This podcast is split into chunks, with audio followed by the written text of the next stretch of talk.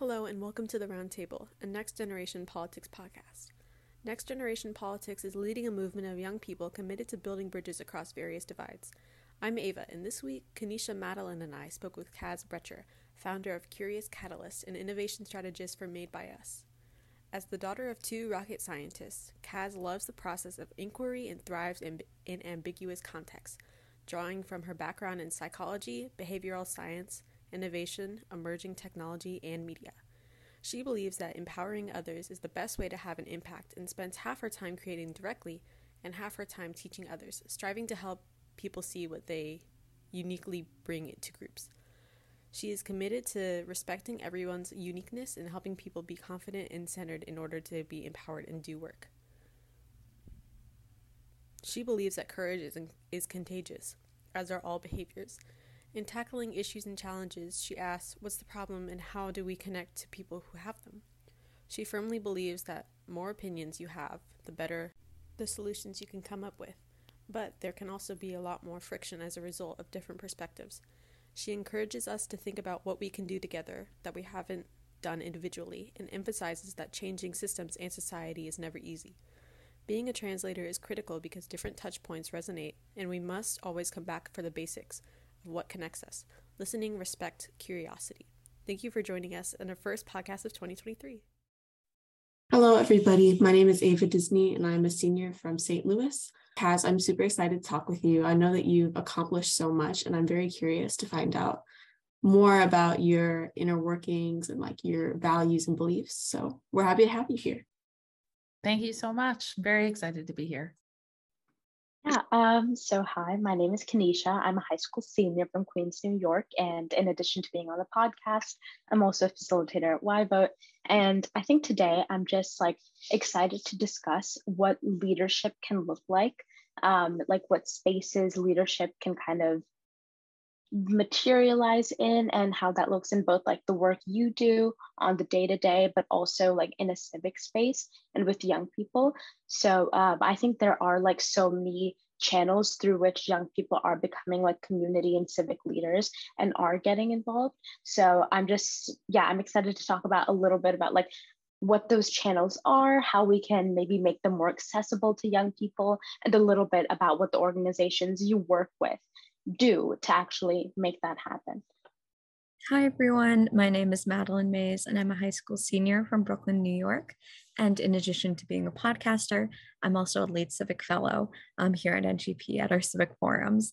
Um, and today I'm really excited to hear um, about your work with Curious Catalyst and um, everything that you've been involved with. You seem to have um, a large range of working with different organizations. So I think that's really cool. Um, I'm especially curious of what brings you to the work that you do, especially being the child of two rocket scientists. And it seems like a very interesting jump. Um, and I, am wondering, like, just how you got to where you are today, and um, how you see like your experience growing up in, influence the work that you do now. Um, yeah, so I'd love to turn it to you for an introduction. I'm Kaz Brecher. I am the founder of Curious Catalyst. I like to say that I spend half my time doing innovation and strategy work and creating new things and solving gnarly problems.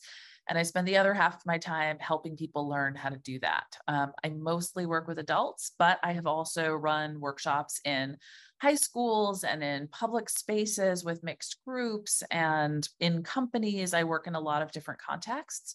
So I often think of myself as a translator um, between groups. That's a lot of the work that I do. I did start off as a scientist. I was a chemistry major. Um, I always loved science. And I guess what I loved was uh, the process of inquiry and figuring things out. Like, why does it work this way? Why does it? I was always asking a ton of questions. However, um, I also there was a very strong art background in in my household and appreciation for the arts, and so very quickly after I went to college, I wanted to be a filmmaker. So I ended up studying um, psychology, social psychology in particular, because I was interested in humans and kind of how we make decisions and what we do, and that goes a lot to leadership. Um, but I started in Hollywood and spent um, about four years working in different elements of the film industry. And then technology kind of bloomed um, and so I got involved in the tech world. And I've always just kind of followed my interests. And I think where my parents come into this, my dad is a theoretical physicist and my mom is an applied physicist um, and he's very happy noodling on questions and you know he's inter- he's just has fun and then mom is like no we need to serve we need to be useful and it, if, if it's not doing something it's not worth it and i think i am really and curious catalyst is really about that balance of managing inquiry with action and I find very often, especially, you know, my mom was a public servant. She worked for the government um, doing environmental research in the Department of Transportation.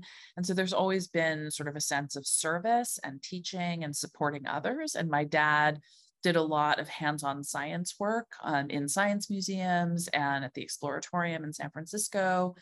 Um, so I think that combination was really important when I said I want to found a company and I want to find a way to serve that.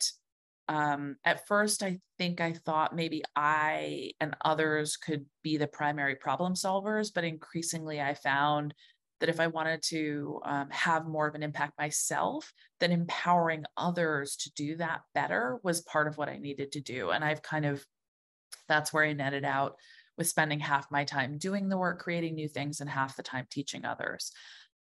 What are some examples of how you would help people? And can you give us some kind of insight on what kind of advice or what things you tailor to each individual you help? I think one of the most important things is helping help starting by helping people understand we're all part of systems of influence and that you can have an impact and you have no idea you're having an impact just by showing up how you show up. And that's a big piece of the work that I think is the beginning of how you can help people understand how to create change. Um, and there used to be a big billboard up on the freeway in San Francisco that said, You're not in traffic, you are traffic.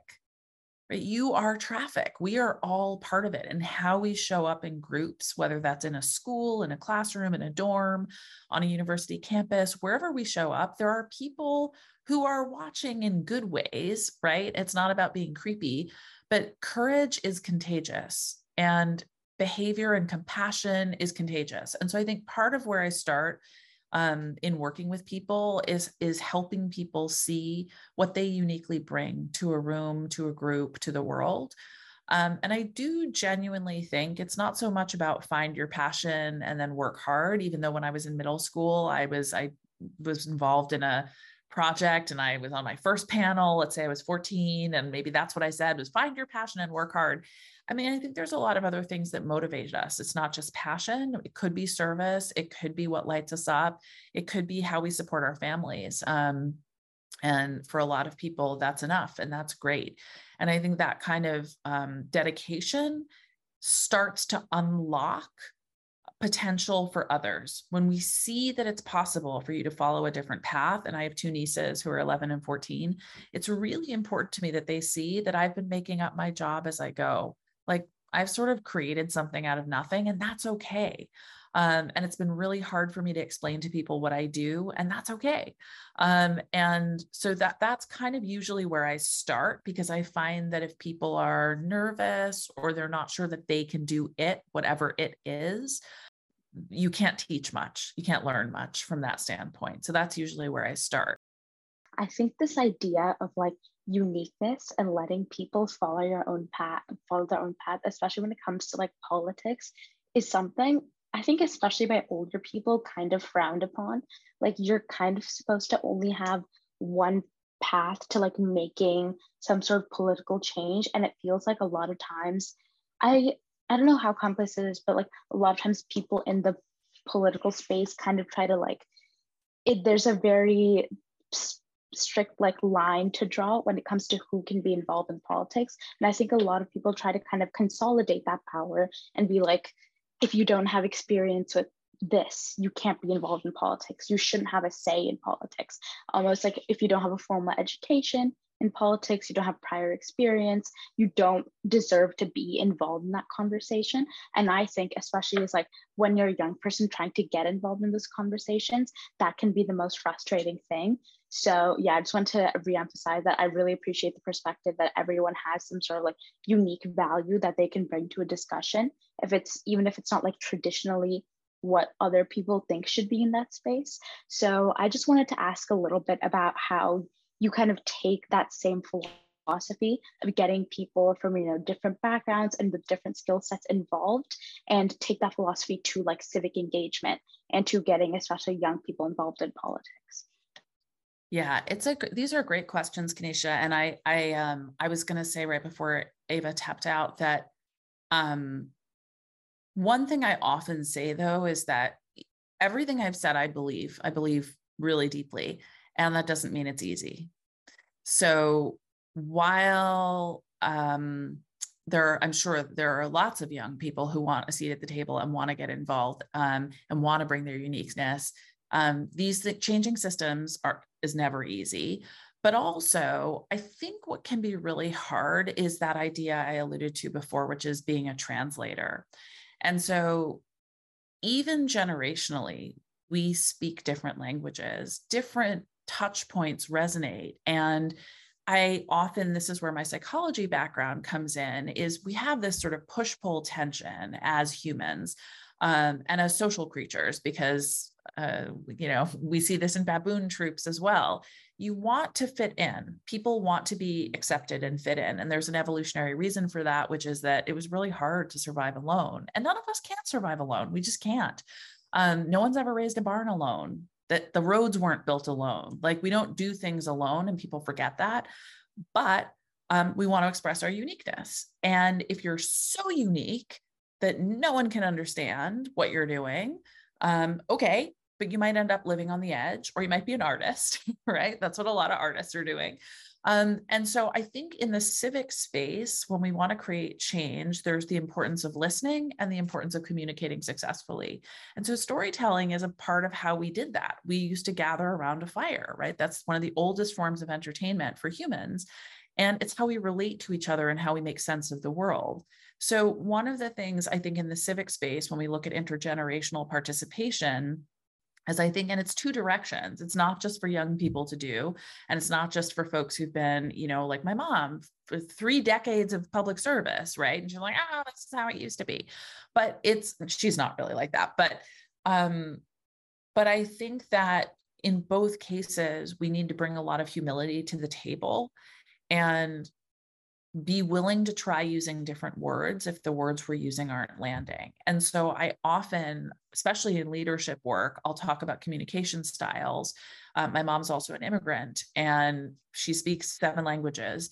Um, I only speak two, but like very often when we travel, she's switching between multiple languages. And one of the things we know if you've been lucky enough to travel is that if someone is speaking a different language, we know that yelling louder in English doesn't work, right? If you want to actually communicate, you need to switch languages. And sometimes that means the words we use, the concepts we use, the references, the values. So that's how I like to think about where um, involving younger people at the political table, sometimes like coming in with all of those current references it makes it harder and makes the people who are already there it's not about defensive or not defensive but it's harder for them to understand or relate. And so very quickly we devolve into you don't understand what i'm saying. So I, I i know it's a lot in there to unpack but i think that when we come back to the basics of what connects us um, respect listening humility curiosity and then recognizing when we're not using words that they're not connecting how how can we be willing to shift and say okay let me look at it this way. Let's look at it that way.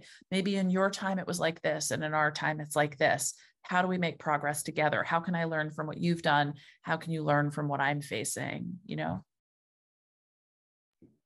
I think this is so interesting and it makes me think about building connections with empathy and curiosity and that phrase, empathy and curiosity, has stuck with me all these past years. And anytime that I think about like not just leadership, but collaboration in, in general, I keep thinking of that term, empathy and curiosity. And, and it, it comes up everywhere. Um, this year, I'm part of a business program. Um, it's called Virtual Enterprise, where um, you're in a class setting that runs a mock business. And when we started to think of ideas for our business, the first thing that we thought of is what's a problem and how do we empathize with the people who face these problems? And whenever it, it, well in school in ap lit today um, we had to think about what true leadership is and what it looks like. We're reading othello right now. Um, so kind of putting that into context of what leadership looks like. And the first thing i thought of was empathy and curiosity and i think that's really truly the way to make space for people without taking space away from yourself. Um, but I do really think that it's so important to try to empathize with people, which is difficult to do. It absolutely is extremely difficult. Um, but it it comes with practice and it's really cool because once you see like how unique other people are, it makes you want to help them and not necessarily just think that helping others is a chore. Yeah, I mean, it's and, and appreciate those differences. I think um, brings richness. I mean, a lot of my work is in innovation, and we know that the more different perspectives you have, the faster you can solve problems, and usually the better the solution is. The the sort of hidden um, piece of that, the shadow side, let's say that no one talks about very much, is that lots of different opinions, though, often leads to friction. And we don't get taught how to deal productively with friction. I mean, I see this at businesses all the time. I, I work with Snapchat, I work with big museums. Um, I uh, help design and now I'm sort of the innovation strategist for a group called Made by Us. That's a huge coalition of history institutions. And they all have different perspectives right they they it's you know one of the reasons that we're we're working together and this project came together is that they said we want to reach gen z better we're not speaking the right language and we know we have important stories to tell um, but to get uh, more than 150 museums now, um, from the Smithsonian to the Atlanta History Center to the Birmingham Civil Rights Center to the Japanese American Museum, right? Everyone's got all these perspectives. And part of what we've said is together, there are things that you can only do together that no single one of you can accomplish, like Monticello and Thomas Jefferson's, you know, foundation. And um, we can pick any museum. They have lots of great things on their own, but we know they can tell a more powerful story and bring those differences and uniquenesses to the table. And actually, that tells a richer American story. Um, and that requires navigating complex relationships. So when you talk about collaboration, it's been um, that's been a lot of the work in the first few years is how do you build patterns of collaboration between really different groups? And organizations are just collections of humans different humans. So now you've got different organizations and different humans. They are luckily though i think united by a desire and a passion. And that's where i think the empathy piece if we can come together around things we all care about or values um, at a really deep level, then you can usually find ways to work through the differences. Sort of like exclusivity of politics. I think what it can feel like a lot of times is like, again, that clash between how like a government, how like bureaucracy is supposed to function, and then what people want from the government, right? Like there's like a lot of things that constituents want from the people that are representing them but a lot of times it's it's like a very easy cop out to say oh that's just not possible because that's not how government works. Um, and i think that's like very often used ex- as an excuse to like defer really doing what people want because of like so-called due process or because that's just not the way things work so um, I wanted to ask you a bit about how you think, not just from a governmental standpoint, but also as like communities, when politicians don't listen to us or when that, I guess, isn't possible, how can we, you know, like bring different people together and bring different components of our community together to like create change really from the like the ground level up?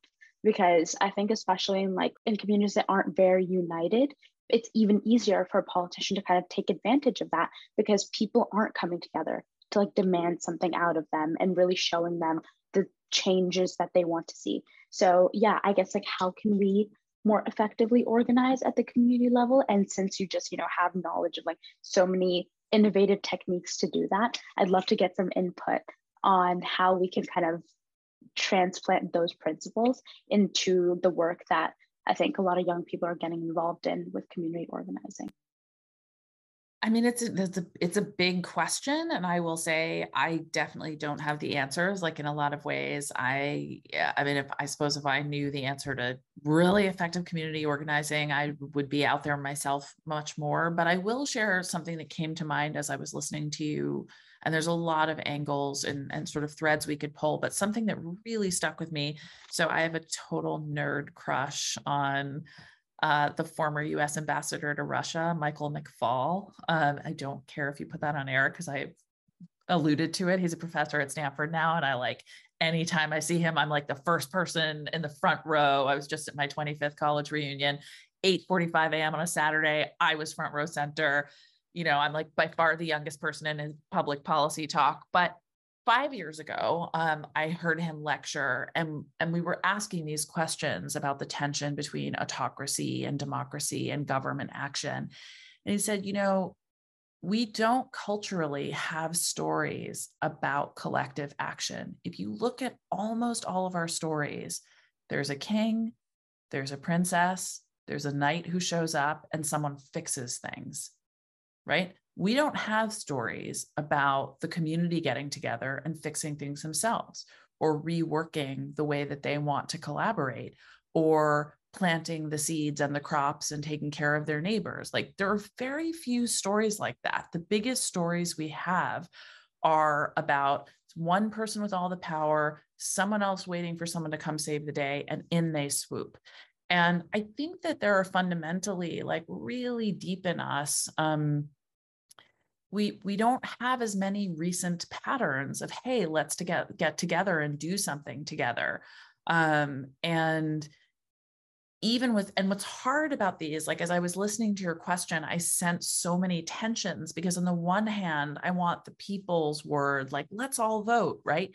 But i always come back to and i'm not a scholar of history even though i'm working with these institutions but during the time of the lincoln douglas debates the populace wanted slavery right? If the mob had gotten their way we would have slavery i mean we did for so many years right? And so i often feel that there are these tensions between a figure like lincoln though who had power and was willing to stand up and say against the popular vote this is not right. Like this is not going to stand. And so i I myself don't have a great answer, but I think that in the stories we tell, they shape our collective sense of what's possible and they guide us um, in, in, in the really subtle ways. And so I think the more that we have examples of people getting together and saying, hey, let's roll our sleeves up, or and even if that is a matter of let's elect new leaders, those leaders if they really represent the will of a diverse group of people and have their best interests at heart, right? It can work in our favor or not. Um, so I don't know the answer, but I think that um, the more that we understand that elected officials can be, when it works really well, representatives who have the kind of empathy and curiosity that Madeline's talking about, a person who's going to care about what's best for us all and best for the lowliest of us and best for the weakest of us like that person in power is going to do more good um, than if we stay home and we let the kind of people who are in there going you know they've got their own power and interest in mind. Um, that's where i think it makes a difference that you know not voting is voting not voting is voting for the interests of those who care more than the rest of us.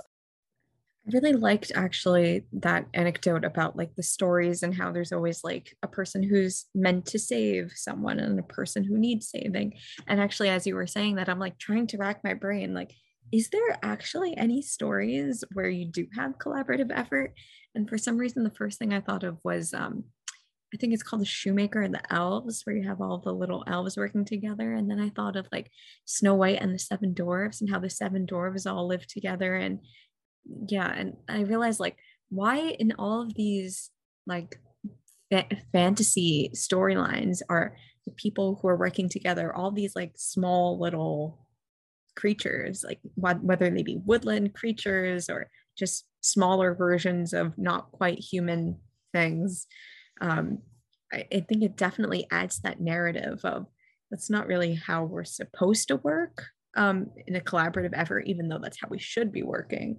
Just it, it continues to just show how it's ingrained that you're supposed to have like these these overarching like executive powers instead of the will of the people and i just think that's so odd um actually kind of tying into this i do have a friend who grew up not watching any disney movies because of the implications that it had on um, gender roles and societal norms and growing up, I always thought that that was so odd. Like my very close friend from six years old wasn't aware of the stories of Cinderella and Snow White and Sleeping Beauty. And I thought that that was the most shocking thing in the world. But um, she's grown to be a really strong, independent woman. Um, and I think that it's just odd to think about how these things impact our lives and we don't even realize it. I mean, it's really interesting you're saying that because I think one of the things I really wrestle with, and now in these times where we're seeing censorship of books and textbooks and what we learn, it's funny because in theory, I'm like, oh, wow. My first thought was like, wow, that, that your friend's parents made a really cool decision.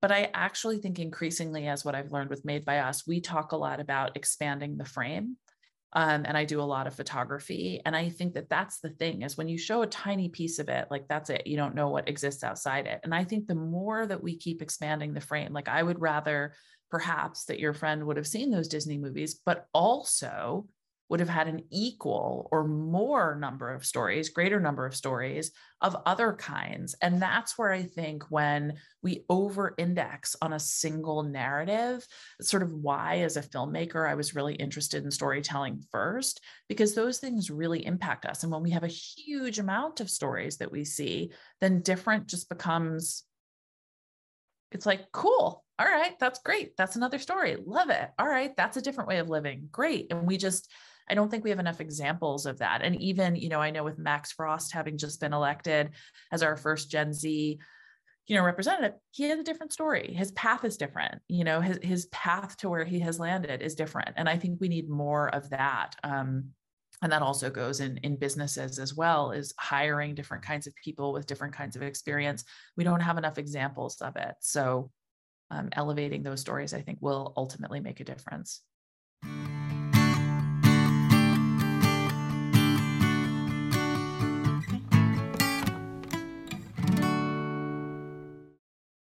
That's all for today with Next Gen Politics. I'm your editor, Amelis Gonzalez, signing off. Please check out our website at www.nextgenpolitics.org slash podcasts for more links related to what we discussed and to find out more about our work.